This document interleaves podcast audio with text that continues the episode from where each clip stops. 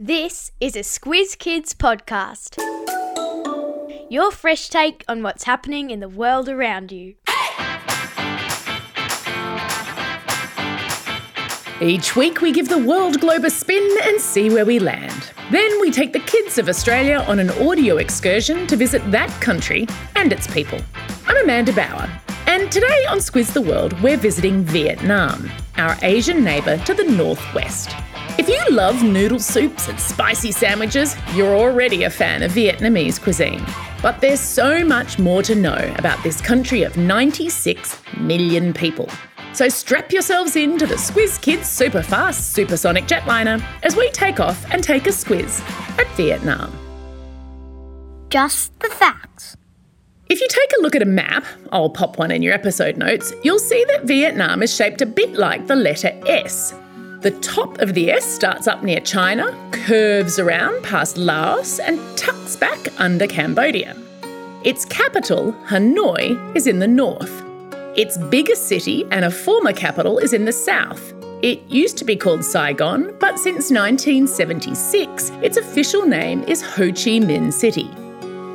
That's because there was a long war between North and South Vietnam from 1954 to 1975. The North was communist and the South was capitalist. America and Australia sent many thousands of soldiers to try to help the South, and the war here is known as the Vietnam War. But in Vietnam itself, it's called the American War. Despite all those foreign soldiers coming to help the South, the North won in 1975 at a total cost of more than 3 million lives on all sides. I'll put a link in your episode notes to a video of a kid explaining this history. Many South Vietnamese people escaped when the North took over Saigon and renamed it after their first leader, Ho Chi Minh. A fair number of them came to Australia as refugees. A refugee is a person who is forced to leave their home country and find safety, or refuge, in a new country. We made a Squiz Kids shortcut all about refugees, a link to which I will stick in your episode notes. In Australia today, about half a million Aussies were either born in Vietnam or have family who were. Nowadays, the government in Vietnam is still communist. So, what does communist mean? Well, it comes from the word community. And in the case of countries, it means a place where individual people do not usually own land or factories or machinery. Instead, the government or the whole community owns these things. It sounds good in theory, but in practice, it doesn't always work so well. In Vietnam, for example, the government controls the state, the military, and the media, and it is the only legal political party in the country. That means that when those 96 million people go to vote at elections, they have no choice for whom they vote human rights and freedoms in Vietnam are considered very poor. But Vietnam has opened up to tourism and re established a relationship with the United States, so it is possible to visit and see what's happened there since the war ended. And whenever you travel, it's important to learn a few words in that country's language. It's a great way to show respect. So let's learn the lingo. In Vietnam, the official language is Vietnamese. It used to be written using Chinese characters, but since the 1920s, it's had its own alphabet. It looks like the one we use, but it has 29 letters and five special markings that can go above or below the letters to change the tone of them. For example, the word for chicken is ga, and the word for train station is ga. I think I've got that right. But when I travelled to Vietnam as a journalist, locals got a good laugh out of me when I ordered train station soup. Thankfully, Squiz Kid Selena speaks fluent Vietnamese, and she's going to help us get the basics right. Take it away, Selena. Hello, my name is Selena. I am 12 years old and I live in Carlton. I speak Vietnamese because my mom cannot speak English. Here's how you say hello, how are you in Vietnamese. Xin chào bạn, khỏe? And here's how you say thank you. Cảm ơn, and this is how you say goodbye. Ciao, tạm biệt. And cảm ơn to you too, Selena. Now that we can communicate a little bit, it's time for school. Primary school in Vietnam has gone through a big change over the past two years, and for once, I'm not talking about coronavirus. School in Vietnam used to be very old fashioned. The teachers gave lectures, the students memorised the information, and then they were tested on it. But the government realised that students needed to practice what they were being taught. So in 2020, teachers were required to teach in a new way, giving primary school kids practical experiences group projects, and opportunities to learn and build their social skills at school. So, a lot like how you probably learn now. Kids in Vietnam have to wear uniforms, which usually consist of a white shirt and black or blue pants. And from year three to year nine, you wear a red scarf around your neck too. And do you know how lots of kids get to school? On the back of a motorbike. Most families in Vietnam don't have a car, but they do have a motorbike. I'll put a link in your episode notes to a video showing you what it's like to zoom around on a Vietnamese street. And if you want to cross the road on foot, do not wait for a break in the traffic. You will grow old on the side of the road. You have to take a deep breath and just start walking.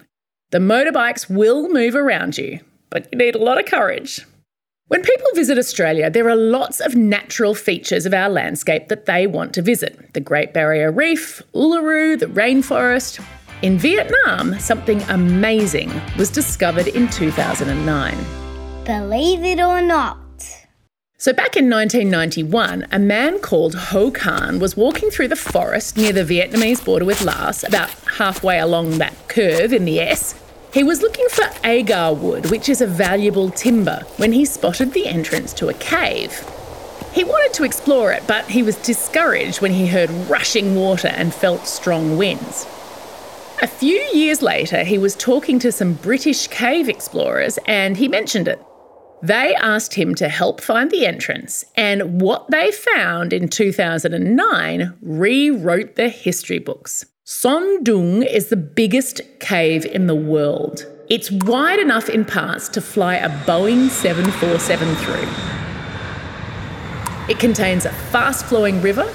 It stretches on for nine kilometres, and apparently, some of the cave's chambers are big enough to fit an entire block of New York City skyscrapers. Wow! In a couple of places, the roof of the cave has collapsed, Trees and plants and even wildlife fell into the cave and then they just kept on growing and living. And they've created their own ecosystem, with those trees now reaching over 30 metres high.